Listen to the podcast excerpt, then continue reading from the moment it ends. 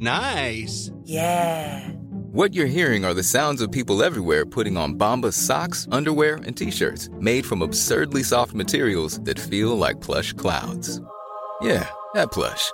And the best part? For every item you purchase, Bombas donates another to someone facing homelessness. Bombas. Big comfort for everyone. Go to bombas.com slash ACAST and use code ACAST for 20% off your first purchase. That's bombas.com slash ACAST. Code ACAST. Hello, you are very welcome to The Tonight Show. Ireland's codeine problem as prescriptions for pain relief soar, we discuss. Is artificial intelligence posing a serious risk to our jobs and way of life? The godfather of this new technology issues a stark warning. Imagine giving a fifth grader a personal math tutor with unlimited time and patience. It's a great tool to bring learning to everyone. We're also live in London as a man is arrested outside Buckingham Palace in a major security alert tonight. Do join our conversation online with your comments and your questions. As always, it's hashtag tonight VMTV.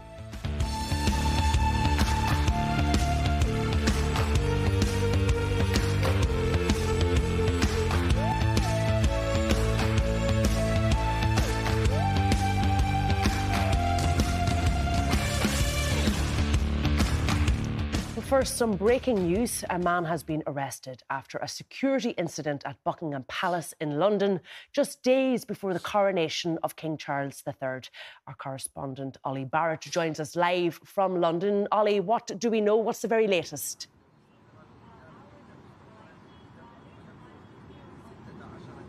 An update from the Metropolitan Police just in the last few moments. They've confirmed that that arrest of a man was made at about 7 pm this evening after a man approached the gates of Buckingham Palace and threw something into the grounds. It is suspected that what was thrown into the palace grounds were shotgun cartridges. Uh, we're also told, though, that those have been recovered, in the words of the police, and taken for what they call specialist examination. The man who's been arrested has been arrested on suspicion, according to the police, of the possession of an offensive weapon. That is after he was searched after uh, initially being apprehended, and a knife was found.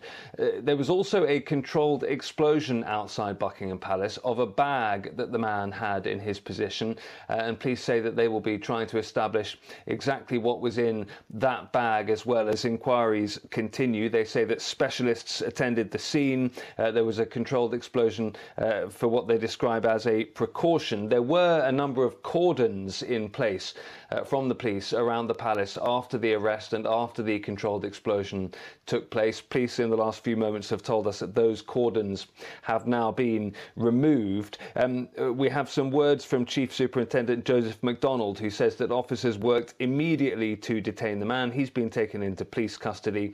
Crucially, he says no reports of any shots fired or of any injuries to officers or members of the public.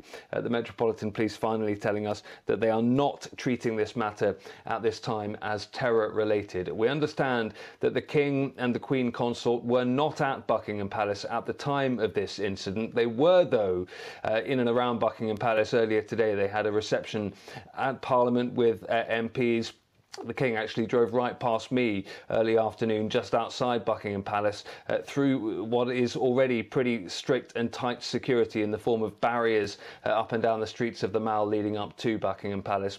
Um, police, as I say, saying that this man uh, who's been detained remains under arrest, and they say that inquiries are continuing. All right, Ollie Barrett, we will uh, leave it there, but thank you for bringing us that update. Well, next tonight, the news that prescriptions for medicines containing codeine are up 22% in a decade is leading to calls for more controls. So, does Ireland have a codeine problem? Well, I'm joined by Fine Gael TD Colm Burke, Independent Senator Gerard Craughwell, pharmacist Susan O'Dwyer from the Irish Pharmacy Union, Abbey Theatre Associate Playwright Lisa Tierney Keogh, and I'm also joined by Dr. Dennis McCauley, who joins us on Skype this evening. And I'm going to go to you first, Colm Burke, because this was in response to a number of parliamentary questions that you had put in. Um, the figures are 1,100,000 prescriptions plus last year, a jump of 22% in the last decade, a jump of 17% since 2018 alone. What prompted you to put in these questions? Well, I think it's important that we actually find out what's happening. You know, there's a lot of speculation about people's reliance on medication and drugs. Um, and I think it's important that we get the true and accurate figures. And I put down a series of questions. As you know, the drugs are there. There's three different schemes. There's the uh, general medical uh, uh, services, the, the drug payment scheme, and then there's the long-term illness scheme. So there's three different. So we had to combine all the figures, and this is the figure we came up with. And what uh, this doesn't obviously include are people who get prescriptions and pay for them privately. It doesn't. Yes, and it doesn't include obviously their codeine products, uh, their uh, their products as well, which have codeine, which don't require prescription. So this is only just a snapshot of this particular area. And I think it's important that we look at it, we examine it. You know, the drugs product, uh, the Health Products Regulatory Authority is looking at this issue at the moment. And across Europe, there has been more regulation put in place. We need to be careful because, you know, medication is about trying to help people to recovery. It's about, it's not necessarily about being there for life. That, in other words, that a person is on the same medication for a long period of time. And we also need to work out, you know, if people are on uh, medication for a long period of time, does it have adverse effects? And we need to be careful of that as well.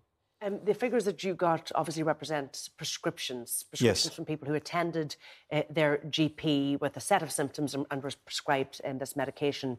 Do you have any sense here that there's an over reliance? No, I think in fairness to GPs, I think GPs, in fairness, they, they, they carefully manage their patients. But I do believe that there's a number of uh, contributory factors that are here in the sense that the there there can be a situation where there are delays in getting access to the treatment that the person requires. And I, I'm a big advocate about making sure that if there's any delay, that people can get uh, care through the treatment purchase fund rather than waiting for long periods of time for, say, operations for, say, knee replacement, hip replacement, all of that. So when people are in pain, the doctors obviously have to manage it very carefully. And I think, in fairness, they are managing carefully, and uh, there, you know, there are checks and balances there for for GPs as well. And I do believe that they're doing their best. And so remember, you don't think there's any overprescribing or over reliance here? I don't think, but it's in it's in like in every profession, you know. there are people who are extremely careful. I think the vast majority of GPs are. Um, but I think we need to now review this to know can we manage it in a better way and can we at the same time provide the best quality care for our patients. Uh, Susan, as Colm outlined there, this is sort of a snapshot of a particular set of figures. Do you think, though, it is reflective of a general codeine market? Um, well, I don't have the figures for the private codeine market or the OTC sales in particular, but I would say it's probably likely that if the prescriptions have gone up, the over-the-counter prescription or products have also gone up as well. So if you see, think about pharmacy, it's often the first line of call. If somebody has a pain issue, certainly if they're suffering from acute pain, they'll come to the pharmacy first. The pharmacy then may need to refer on to the GP. So it's probably a symptom of people with pain needing to access medications to treat that pain and maybe not being able to access services other than, for example, pharmacy or the GP, and that may well be reflective in the figures. Okay, I want to bring in uh, Dennis McCauley here because you're on the front line. You are probably one of these GPs who does prescribe this medication. Um, but I'm wondering what you put the, the jump, the 17% increase in prescriptions for medicine that contains codeine since 2018. What's that down to?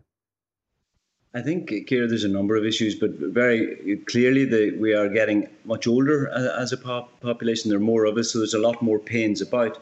I think as well, you have to realise that one of the other um, drugs that we used to use quite a lot for pain in the last decade, non-steroidal anti-inflammatories, there's been a tendency to prescribe these less in older people because of the issues they have they can affect their kidneys and their heart. So therefore, immediately you find yourself using more. I think, as uh, as as Deputy Burke mentioned, we have a significant waiting list issue. We have 65,000 people waiting to see an orthopaedic surgeon, not even being put on the waiting list so they can use um, the um, treatment purchase fund. So we have a lot of people in chronic, chronic pain. Um, so therefore, that has all those things will in, increase the the level of prescription of pain painkillers. We have functional addicts now. We have people waiting three, four years to see the consultant before putting on another two years for, to wait for their hip. And these people are crying in pain. And we're giving them codeine and stronger medicines as well. I would hate to think that we're that we would change the rules because we have a dysfunction within the actual system. And I think we have to be very careful. I think that I wouldn't like to set an agenda that it's inevitable that we have to change things. I think that at the present minute, we have a situation where you can get medicines over the counter. We can prescribe medicines on a repeat prescription. And I would worry that we are looking at the figures in a, in a very skewed way that we're assuming that we're overusing these. We're using them because we need them. And one of the primary reasons is a lack of, we have to replace a drug that we previously used, and people having to wait far too long in chronic pain for procedures. And I think that is a, a terrible tragedy and an indictment, really. I take it, uh, given the risks that people can become dependent on opioids, you would say that there's a reluctance on the part of a GP to start prescribing this medication on a regular basis?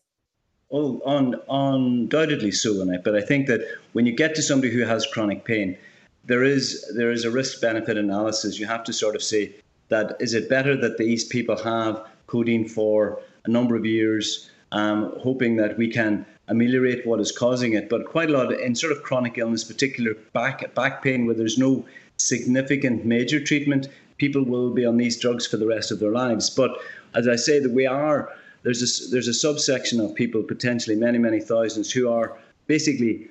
Uh, are, are, have become a, dependent on these medications primarily because the other treatments that should be available aren't available. I want to put that back to uh, Colm Burke. We are creating a group of people who are addicted opioid addicts in this country because the health system is dysfunctional. That's well, what you know. First of all, said. we've had a huge increase in population. We've an increase of 1.2 million in population, which is 60,000 per annum of an increase. So that's gone on for the last um, number of years. It's a big increase, and unfortunately, we haven't grown whether we like it or not, and there's no point in walking away from it. We haven't grown our health service as regards the infrastructure, for, uh, infrastructure, but we have grown the number of people within the health service. For instance, we're gone from over 103,000 whole-time equivalents in the HSE in December 2014 to over 142,000 people now. That's a 40% increase. But we need the infrastructure, we need the beds, and it's one of the reasons why I'm campaigning very hard about elective hospitals because you know a lot of the people that are on medication are waiting for essential operations, whether it is hip replacement, whether it is knees, whether it's other uh, operations yeah. like that. And therefore, we and need as Dennis to says there, are 65,000 people on a waiting list waiting to see that surgeon to be told, yes, you do need an operation before they can even look at getting near is, the National Treatment Purchase Fund. I'm one of the people who, who's looking for it, the same as a whole lot of other people looking for the building of elective hospitals so we can fast track a lot of this work. And you know, we we need. And is there resistance to, to that? No, I think the whole problem that we have at the moment is that the the whole process of getting decisions made as regards moving on with projects is taking too long within the current structure that we have. This country has moved at a phenomenal pace in the last 10 years. We've grown over 700,000 jobs, mm. but we now need to respond in relation to public policy and deliver in a far faster time frame than what we've been doing. Uh, Gerard, your response to this? Well, first and foremost, um, I, I, accept that doctors have to prescribe dr- drugs for pain, etc. My, my concern is if you look at the statistics, I think we're probably in the top, top three in the world for the consumption of codeine in this country. A lot of it is over the counter. The danger, of course, is that somebody is on a prescribed drug for a period of time. And as the doctor pointed out there, we have these inordinately long waiting lists. Uh, you the, say we're in the top three in the world of codeine users. That's my understanding. That's my understanding. Ireland, the UK, and Japan, I think it works out like that. Um, uh, and a lot of this is over the counter uh, because people augment the uh, prescription by going and, with the best will in the world, a chemist can only advise somebody that the drug you've just ordered or the drug you want to buy contains a codeine and it should be taken with care. But sure, I can go down the road to the next chemist and the one after that and the one after that. And the danger, of course, is if you try to regulate the, the consumption of codeine based products or products that have codeine in them, then you're into all sorts of human rights issues where people have a right to self medicate if they're in pain uh, and they have a right of access to drugs. Uh, the waiting list issue it really galls me when we talk about waiting lists in this country because I travel to places like Finland, like Estonia, like uh, Bahrain. For example, I was in Bahrain recently uh, at, at an interparliamentary conference and some wax become dislodged in my ear and I went totally deaf. And in 15 minutes, I was seen by a consultant, had the job rectified and was out of hospital and it cost me public... 18 dinar in a public hospital. In a public hospital. Uh, and, and, you know, when you look at that, what have we been doing with the money that we're pumping in? It's just money, money, money being pumped in, and no real reform taking but, place. Okay, I just let you respond to that. In fairness, we have taken on a whole lot of additional consultants. Yes, we need to take on more. We've taken on a whole lot of additional nurses and men people. Forty thousand extra people in the last eight years. But the other issue there in relation to uh, in relation to drugs where you don't need a prescription, remember there's nothing preventing someone from calling to five different pharmacies under one day. Well, this That's is one the of, other problem. Yeah, this is one of the things, Susan's, that the uh, Health Products Regulatory Authority are looking at. They're doing a, a review, I suppose, of the uh, prescribing and indeed the selling of over-the-counter uh, medication that contains codeine. And there does seem to be a move, if you look at some other European countries, indeed if you look as far as Australia, to restrict the selling of those particular types of uh, medication. Do you agree with that? Yeah, there already are quite a lot of restrictions actually in terms of the sale of codeine over the counter. So if you go into a pharmacy, there's a series of questions that the pharmacy team will go through with you to ascertain if the medication is actually suitable. If you've not tried other medication, for example, paracetamol or ibuprofen as a first-line treatment, then that would be the alternative that would be offered to you. Now, in many that cases, happens in the pharmacy yeah. that you attend, and I suppose there'd be yeah. a lot of people would say that doesn't happen when they yeah. go to the pharmacy. Well, I can tell you across the market it does happen, and I know of plenty of people who've been gone in to get codeine and haven't been able to get it because it wasn't the most suitable medication for them. Um, in relation to the issue where people can go to different pharmacies, I think if you restrict it to prescription only, that doesn't necessarily get rid of that issue because if somebody has a dependence issue, they could also go to different GPs or they could try to potentially access GPs online, etc. Or they may even try to just access the codeine from alternate sources. So maybe something like a register where you had a record of the supply of codeine, whether that's on prescription or over the counter, might be something that might help. Um, and it would be another control, but just helps with that safe consumption. Because ultimately, at the end of the day, you want to be able to help the patient that's in pain, but you don't want somebody yeah. to develop an unintended dependence on that particular product. I know, Lisa. On the, um, on the prescriptions, though, the, the, issue that that was a problem five or six years ago, where you could have easier access to GPs. Now it's a, it's mm. it's far more difficult to do, and I don't think you know that a person can get, uh, you know, prescriptions from three different GPs. I don't think that's possible now, whereas it might have been 10 years ago, not now. Okay, I'm going to go back to Dennis McCauley on that, but I just want to bring in uh, Lisa here because, Lisa, you have uh, endometriosis, which is a chronic pain condition as common in this country as uh, asthma, diabetes, and the main symptom is pain. That's correct. How would people who suffer with endometriosis feel, do you think, if there were further restrictions placed on the sale of these products that contain codeine, or if they became prescription only? It would be absolutely devastating to us. Um, I I want to say how difficult it is to sit here and listen to policy and statistics and tell you that right now in this moment I am in pain, and I know that a lot of women in Ireland and uh, people assigned female at birth who have endometriosis, we don't have any services at the moment. To access a public pain clinic is a year and a half to two years of waiting. So if you take away codeine painkillers, which we all have to rely on because we don't have access. If you have the privilege of having access to a private pain consultant, then, then that's, that's great, but most people don't. So, and so what, so what you have to do is you have to go into a chemist and you have to get Solpadeine uh, or you have to get Nurofen Plus. And that is literally just to, to keep you upright. If you take that away, there won't be anything. There will be no pain relief for all of these predominantly this is predominantly going to affect women by the way. This if, if this if this is if these are made prescription only there's there's not enough services. The waiting lists are the reason in my i, I believe that the reason the prescriptions have gone up is because there's so many there's so, such a big waiting list. Why would it be so difficult for sufferers lisa to go into the gp and present their symptoms to a gp and get a prescription for this medication. Well, how long does it take to get an appointment for a GP? if you're in the kind of pain that, like from in my situation, that endometriosis can give you, which is as common as asthma and diabetes, thousands of women in Ireland have it. You can't wait an hour. You can't wait.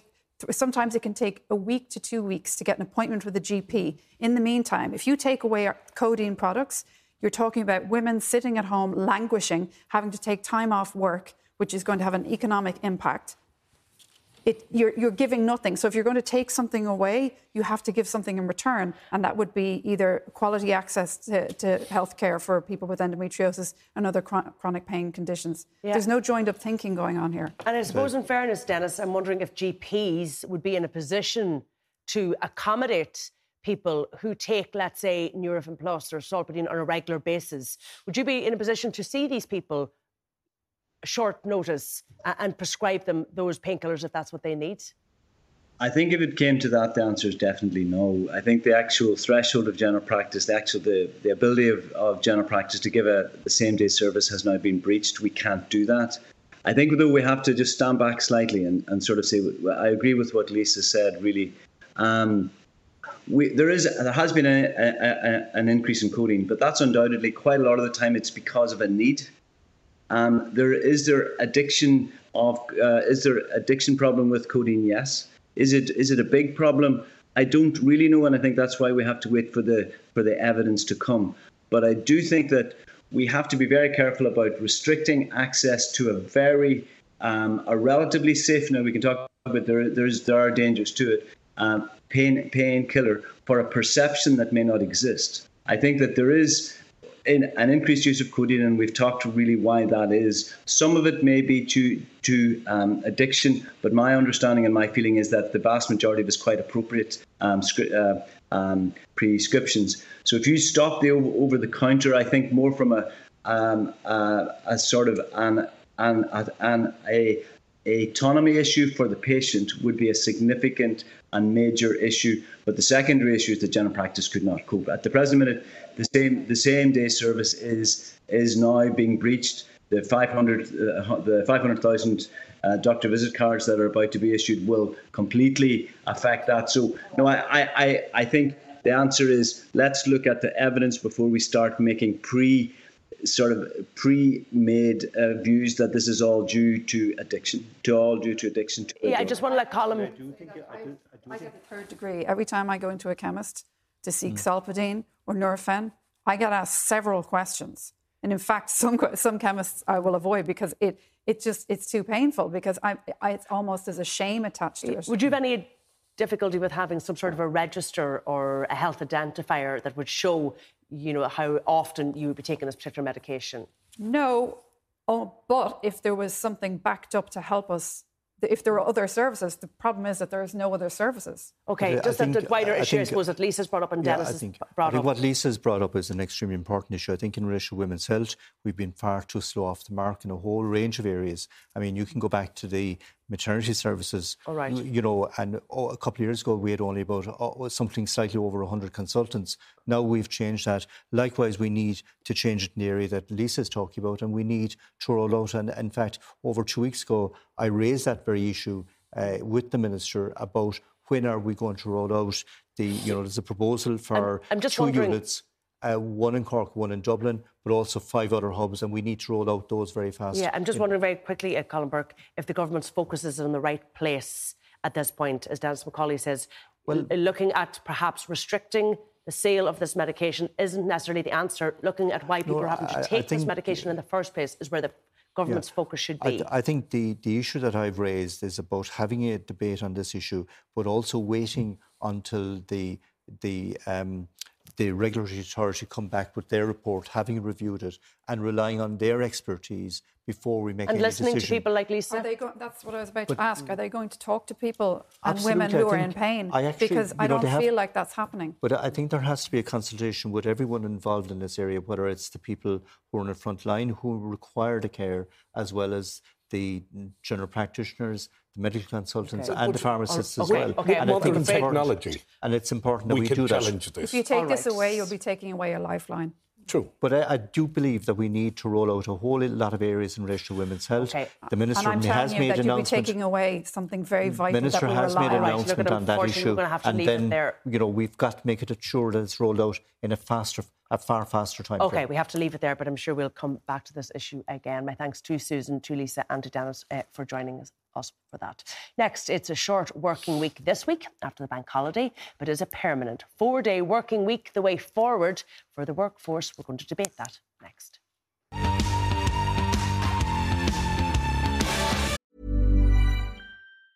Hey, it's Ryan Reynolds, and I'm here with Keith, co star of my upcoming film, If, only in theaters, May 17th. Do you want to tell people the big news? All right, I'll do it. Sign up now and you'll get unlimited for $15 a month in six months of Paramount Plus Essential Plan on us. Mintmobile.com slash switch. Upfront payment of $45 equivalent to $15 per month. Unlimited over 40 gigabytes per month. Face lower speeds. Videos at 480p. Active Mint customers by 531.24 get six months of Paramount Plus Essential Plan. Auto renews after six months. Offer ends May 31st, 2024. Separate Paramount Plus registration required. Terms and conditions apply if rated PG. Burrow's furniture is built for the way you live. From ensuring easy assembly and disassembly to honoring highly requested new colors for their award-winning seating, they always have their customers in mind. Their modular seating is made out of durable materials to last and grow with you. And with Burrow, you always get fast, free shipping. Get up to 60% off during Burrow's Memorial Day sale at burrow.com slash ACAST. That's burrow.com slash ACAST. burrow.com slash ACAST. Gerard are still with me, and I'm also joined now by Hazel Gavigan, Director of Communications for Four Day Week Global, and John Barry, MD of Management Support Services and member of the employers body ISME, to discuss a new pilot project around a four day working week. And I'm going to come to you first, Hazel, because one of the slogans on your website is time to rethink the way we do things. So, what model are you proposing here?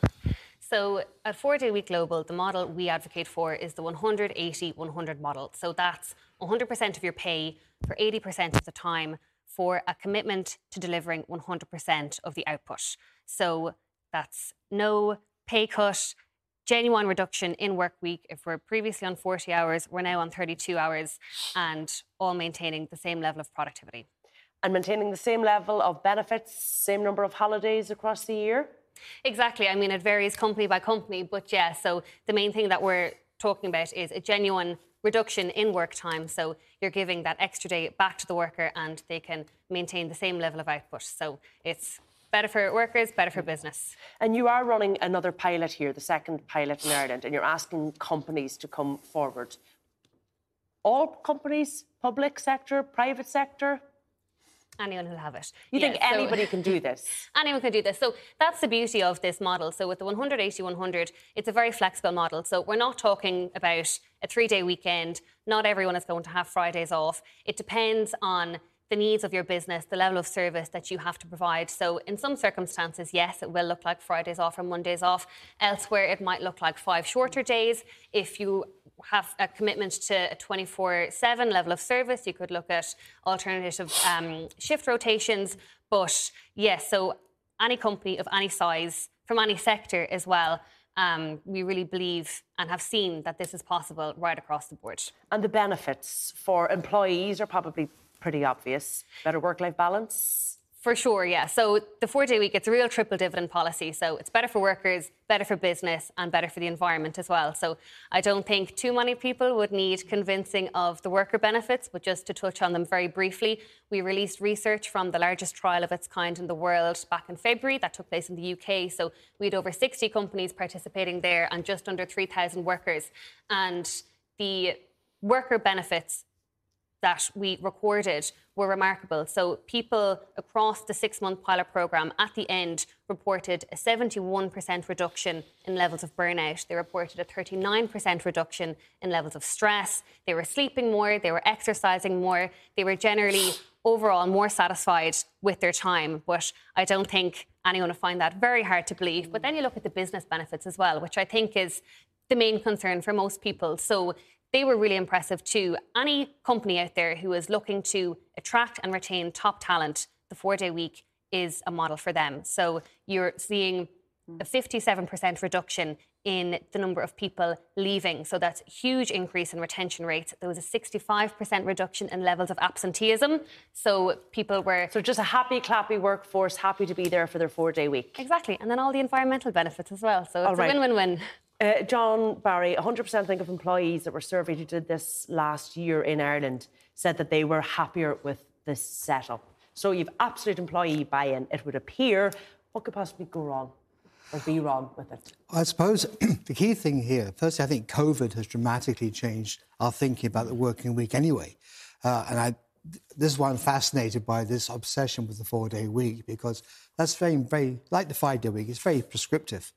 We've moved on now to job sharing, flexible working, uh, part time working, and all these protections have been put in place for employees. So the four day week, in fact, my view, is restricting these, not helping these things.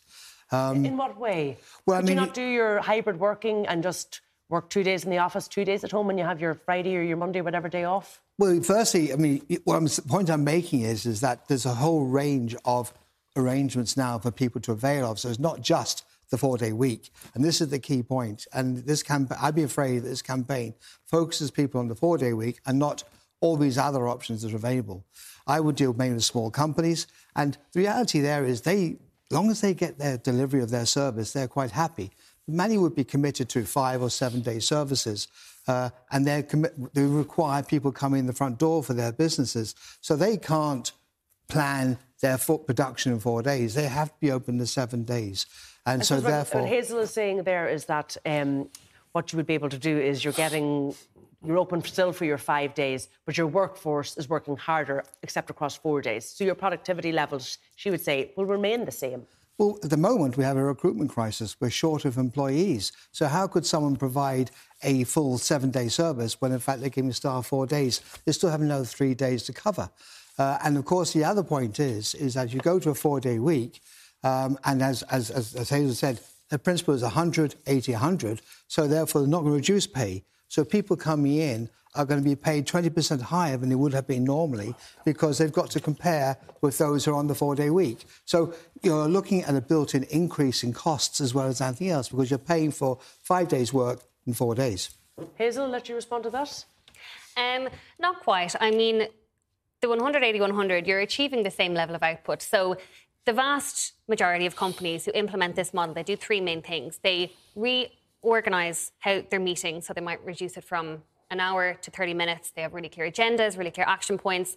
They look at how they can digitize processes and use technology more effectively to automate some processes to allow time for more mm. focused, valuable work to further objectives quicker. And then you have periods for distinct focus time as well. So by doing those three main things, you're reclaiming back that extra 20% of your week without incurring any cost at all. No, John, you're shaking your head. No? No, well, I'm talking about the seven day service. I mean, it's okay where people can uh, work in an office or they're working on production line and production can be planned in that time.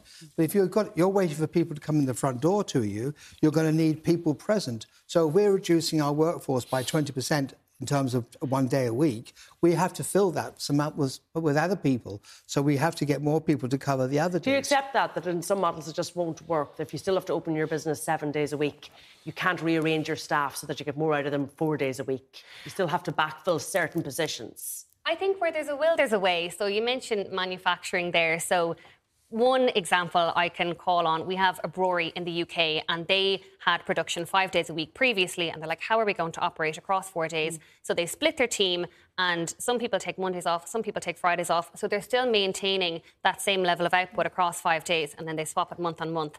Would you Um, like to see this legislated for here in Ireland? Do you think that's where we should be moving towards? I think where we should be moving is to introduce trials. So it's all about gathering evidence and showing how this can work and ironing out, ironing out any difficulties and addressing challenges because of course with any large scale change management project there are going to be challenges. So trials both public and private are the way forward to achieving this across the board. Uh, Colm Burke, as Hazel said, there are public and private co- uh, companies. They're looking for them to get involved. Could you see public sector uh, workers getting involved in I this? could see it happening in certain areas, but there are other areas where you can't. For instance, you take the healthcare area.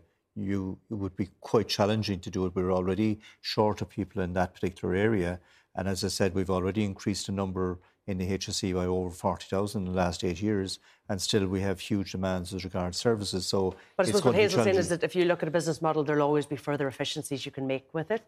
But it, it's it's going to be challenging in certain areas. You take, say, for instance, the catering industry. You know, the the whole restaurant, the hotel industry.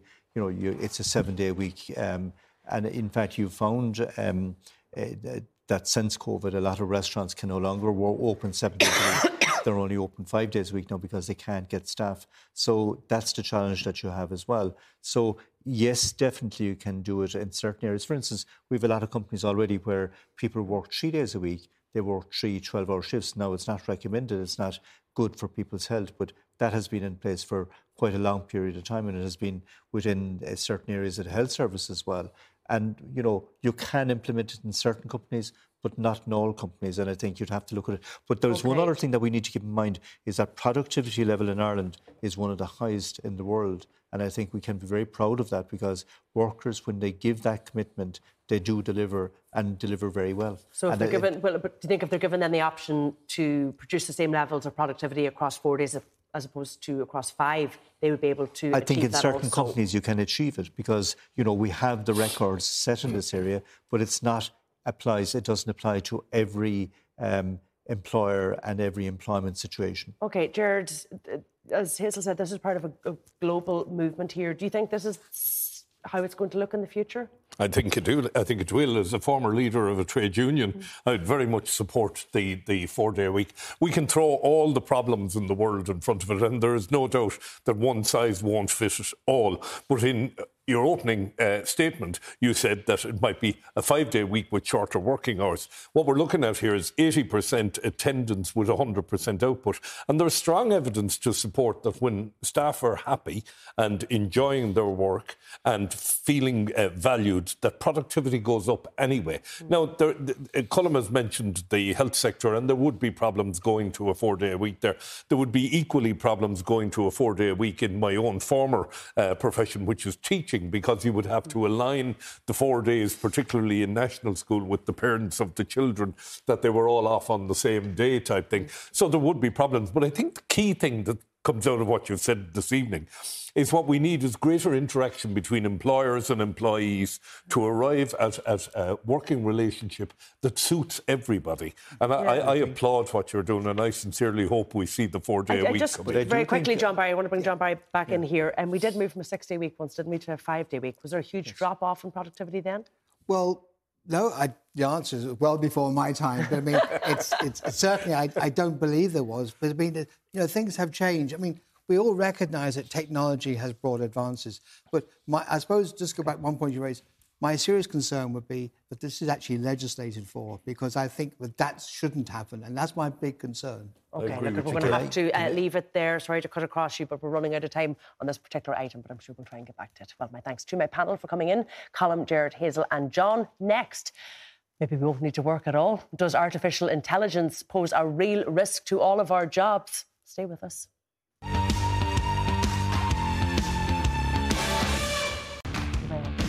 Godfather of artificial intelligence technology, Geoffrey Hinton, has left tech giant Google and issued a stark warning about its potential to surpass human intelligence. Well, for more on this, I'm joined by Emmet Ryan, technology correspondent of the Business Post, and on Skype by history teacher Patrick Hickey. You're both very welcome to the programme. Emmet, I'm going to come to you first. Uh, who is this guy, and, and how much credence should we put into what he has said? Well, the thing with Geoffrey Hinton, you've heard a lot of these technologies, Chat GPT and all these like AI art things. He basically was cre- critical to the building blocks that allowed all of these to exist. Like he's an academic at heart, like a computer scientist at heart, and he, when he speaks, people really should listen because he knows all about this, but he's also an honest broker. He doesn't have any sort of commercial angle in this game. So Elon Musk obviously had a letter a few months ago, which was a few weeks ago, sorry, which was signed by many, many academics. But there was questions over that because what are Musk's motivations? There's not really any doubt here with someone like Geoffrey Hinton. He's someone who's in the know, and he's chosen to leave this job because he feels he needs to not be with any particular company so he can speak independently and honestly with his views and what's happening with AI. He said with AI as it stands, there's two things. A, it'll be very difficult to prevent bad actors doing bad things. And also when he looks, I suppose, at the advancements over the last five years and propagates those to five years ahead, he finds that quite scary. What does that potentially look like? Well, I suppose when it comes to sort of the bad actors, essentially it's just sheer, the sheer volume of action they can take. So when you think about misinformation, as we've known it over the last decade or so, like we've seen the impact it can have on elections, on life, and everything really with sort of the likes of these sort of chatbots, basically you can increase the volume you're creating, but also get it more targeted, get it smarter. So you're not relying on you or me basically to write the misinformation. You get a computer to work out what works, what doesn't. And so you can, for, if you're Vladimir Putin, that can prove very, very helpful mm. with the Western audiences. When it comes to the advances, it's essentially the speed of how quickly AI is getting better. Now it's still a long way from being even as smart as me. Never mind, you know, and somebody's you actually are, intelligent. Let's be clear, incredibly smart. I, I, I was trying to play myself down, but in all seriousness, like we're talking like you know sub any typical animal intelligence. But when you're looking at it right now, what we thought was 30 to 50 years away, Hinton is now saying is more like 20 years away. So it's certainly accelerating in terms of its speed of development. Okay, I want to go to uh, Patrick, um, who is a history teacher, said, and I know uses a lot of um, this type of AI in your teaching because you've seen huge benefits. How has it impacted how you educate your students in a, in a positive way? in a positive way, well, I suppose the first thing is like, you know, I, I would agree with uh, Emmet there. We need to treat this with uh, a healthy skepticism, like, you know, but just on the positives, I, I suppose the, the, big things is it has streamlined my work in terms of administration, but also in terms of lesson preparation, uh, assessment preparation. Uh, but I think the, the, the major thing is you know, what it is doing for students with additional needs, you know, because up to now teachers could only do the one size fits all. Um, but with AI, we're now in a position where we can personalize education and the learning uh, to our students' needs. So it's changed your workload essentially. It has streamlined it, you know. I suppose uh, in teaching, the golden grail is Bloom's taxonomy, you know, um, these different types of questions, you know. Um, and to actually prepare that and have that ready for a class, it would take hours of work. But we're now in a position now that you can go to AI chat, say I'm teaching such a thing or, or a topic, and then ask it, you know, can you help me or assist me and come up with questions and strategies and approaches that will engage all learners. That's why it is so amazing. Um, you've used it to develop policies in your school really quickly and really practically? Yes. Um, I suppose most recently, um, we, my school developed uh, a bring your own device policy, you know, and again, I suppose something like that now would take a lot of work, a lot of research, okay? Uh, but in this case, I could go to chat, ask it for a policy, but I suppose what, the way I look at chat, you know, and I suppose your, your, your other speaker there has said, like, you know, it, it, it isn't, it, it it's not surpassing our intelligence yet. You know, it'll do what I call the seven out of ten job. But then it was up to me and my, my deputy principal to sit down, look at what chat came up with, adjust it to our context, take out the Americanisms, okay? Because you you will get that in the American spelling, and again, it fit it to our model in, in, in our school. You know, so again, what could have been a very onerous task, it was streamlined, and you know, I think the result was very very positive.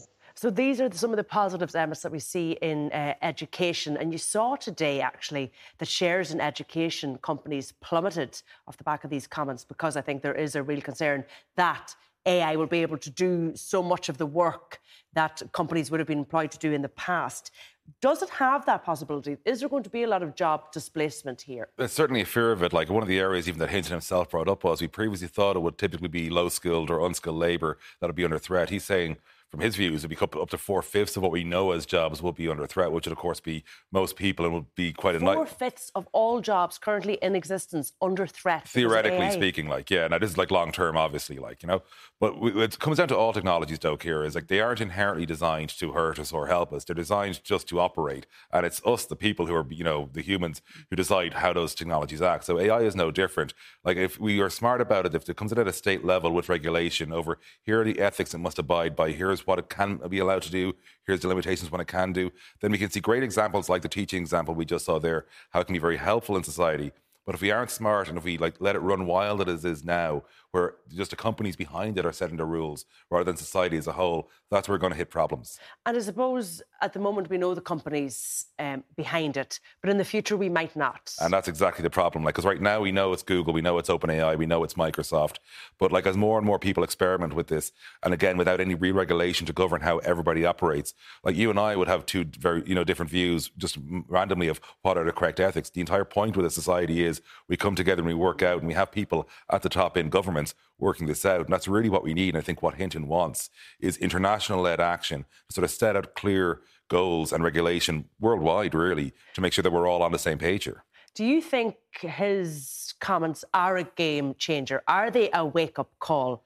I hope so. Like, I think they'll be far more effective than anything Elon Musk did, whether Musk was right or wrong in his approach, because I think like I said, he's seen as this sort of honest broker, neutral arbiter. He's not got a commercial gain to make here. He feels that for the, it's better for society if we sort of pause, think, and work out what exactly we want to get out of AI and how it's going to help and hopefully not hinder society going forward. Do you think the horse is bolted in this? To a degree, but like my view always in these is like, you know, it's not bolted to the point that we can't pull it back because at this moment, what AI can do, it can't really think as such. Now, it's getting better at processing data, but it couldn't think the way you or I can. It can't read and assess a situation to quite the same level. So we're still a long way from that particular risk. Like, so as, it's not more intelligent than humans as it stands. Not remotely. Not remotely, because this was a concern of his, wasn't it? That it, uh, could no, replace a, the human brain. That almost. it could replace certainly, and it's in a, in a position where, as the technology develops, it could certainly overtake. But like right now, we'd be talking like you know typically less than you know most most house pets to be honest when it comes to level of intelligence. So, but the thing is, it can do one function at a time very very well. When you get ten thousand things doing that one function very very well, of course it's going to be better than you or I at one particular function. So the idea is as we're limiting it, uh, how it goes forward, how, as we're setting the rules to help it advance and help society, make sure that simply it's a case of we're making sure we're being smart in how we set the agenda, how we tell the AI where we want it to go, and essentially to make sure that it doesn't inadvertently become something we build to harm ourselves. Uh, are any policymakers worldwide setting the agenda here? Or has this sort of caught everybody off guard it's because gonna, the advancements have been so fast? There has definitely been an element of people being caught off guard. There have been some moves. Italy, most notably, effectively banned ChatGPT within its uh, borders, but its issue was around privacy. But at the same time, they were motivated in part as well by concerns about AI. So it was a lot easier for Italy to make that move, knowing there were concerns about the development of AI there. But that's one nation, a large nation, obviously, making a unilateral action. Mm-hmm. In order to see a real impact, you really need to see the EU, the US, other major nations come together and set out what we need to do going forward as a world. All right, look, we're going to have to leave it there. But Emmet uh, and Patrick, thank you for joining me on that item. Well, that's it from us here on The Tonight Show. Our programme is available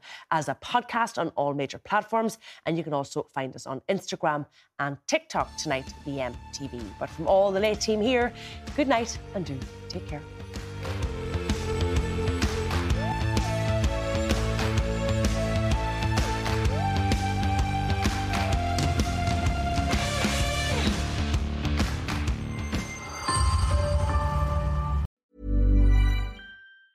Planning for your next trip? Elevate your travel style with Quince. Quince has all the jet setting essentials you'll want for your next getaway, like European linen, premium luggage options, buttery soft Italian leather bags, and so much more. And it's all priced at 50 to 80% less than similar brands. Plus, Quince only works with factories that use safe and ethical manufacturing practices. Pack your bags with high-quality essentials you'll be wearing for vacations to come with Quince. Go to quince.com slash trip for free shipping and 365-day returns.